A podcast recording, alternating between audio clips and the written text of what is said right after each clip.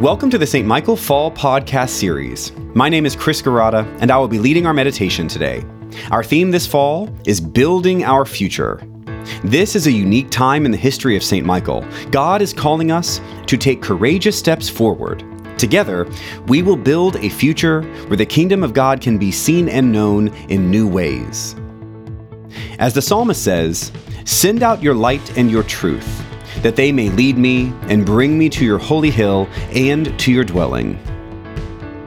A reading from the Gospel of Matthew, chapter 10. Jesus said, See, I am sending you out like sheep in the midst of wolves. So be wise as serpents and innocent as doves. Beware of them, for they will hand you over to councils and flog you in their synagogues, and you will be dragged before governors and kings because of me as a testimony to them and to the Gentiles. When they hand you over, do not worry about how you are to speak or what you are to say, for what you are to say will be given to you at that time. For it is not you who speak, but the Spirit of your Father speaking through you. Brother will betray brother to death, and a father his child, and children will raise against parents and have them put to death. And you will be hated by all because of my name but the one who endures to the end will be saved. When they persecute you in one town, flee to the next. For truly I tell you, you will not have gone through all the towns of Israel before the Son of Man comes. Here ends the reading. This passage from Matthew is one of my very favorite. There are few images in the Gospels that are stickier than when Jesus says, I'm sending you out like sheep among wolves, so be wise as serpents and innocent as doves. Immediately, I have a menagerie of images in my mind. Sheep and doves, wolves and snakes, these animals are familiar and clear to us, and so Jesus' message is hard to miss. First, let's consider sheep and wolves. When I was a boy, my grandmother once brought a black lamb that she wanted the grandchildren to raise for the summer. It was a cute little thing, and although I'm not really the kind of person who gets excited about the prospect of caring for a little animal, I still found the lamb very interesting. What I found most interesting about the lamb is that it appeared completely satisfied to do basically nothing. The lamb didn't seem to want to roam around or seek after other animals. The lamb would just nibble on the grass most of the day and just mind its business without any apparent desire for more. I have that kind of image in my mind when I hear Jesus speak to his disciples. This passage from Matthew comes at a point in time when Jesus sends his 12 disciples out into the world to bear witness to the power of God through Christ. As Jesus prepared them, he told them a few important things, including today's passage.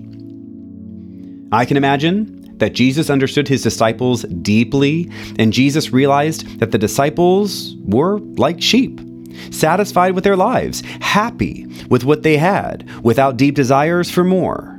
And Jesus knew that sending them out into the world, away from their homes, would mean they would come up against people who were not like them, people who were more like wolves.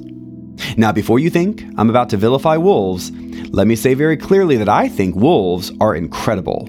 Wolves are extremely intelligent.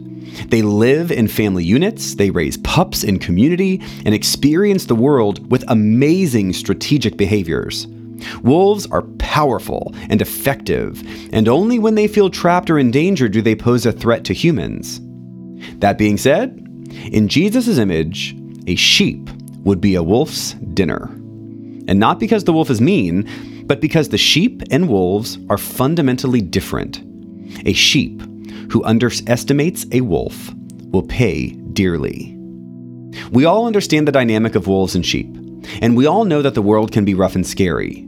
We understand that when we go out into the world, we can experience fear like a lamb might experience a wolf in the wild. Knowing that, and having experienced the harshness of the world many times, we are left to ask ourselves how are we to be in the world? As followers of Jesus, how are we to face the challenge of the world? Which brings me to the second part of Jesus' message Be wise as serpents and innocent as doves. Having laid out my understanding of sheep and wolves, we get to this most dynamic statement Jesus offers his disciples, and this is the teaching I want us to hear most. We know that the world can be a scary place. And yet, as disciples of Jesus, as followers of Christ, we are meant to go out into the world. We are made to love our neighbors out in the world by risking the dangers of the world itself. And Jesus gives us a guidepost for that way of being. Jesus sets out the boundaries for how we as disciples are to live with wisdom and with innocence. We all have some snake in us, and we all have some dove in us. Jesus teaches his disciples that the world will push us back and forth from snake to dove, and that our task, our highest good, is to seek a godly balance of the two. When life is hard, we might lean a little too much on the slyness of the serpent. And if we aren't careful, we might find that we have dropped our innocence altogether. On the flip side, if we approach the world with too much naivete, we will find ourselves ineffective at spreading the gospel message as Jesus commissions us to do. Life is a balancing act, and Jesus knows that we will always fall short of finding the best balance in every situation, and yet, we are called to try. We are called to do our best each and every day, and whenever we fall short, and I know I fall short all the time, to forgive ourselves and try again because God's love for us never fails. And with every day we have, we are called once again to go out into the world and use our gifts to help spread love to everyone we meet. The world can definitely be a scary place, and we might wish to rest on the comforts and securities we build around ourselves, but that's not the vision God has for us. Courage in the face of fear, faithfulness in the face of uncertainty, remaining confident that God walks with us every day. That, that is how we build God's kingdom together. Amen. Please join me as we continue with the Lord's Prayer. Our Father, who art in heaven, hallowed be thy name. Thy kingdom come, thy will be done on earth as it is in heaven. Give us this day our daily bread, and forgive us our trespasses as we forgive those who trespass against us.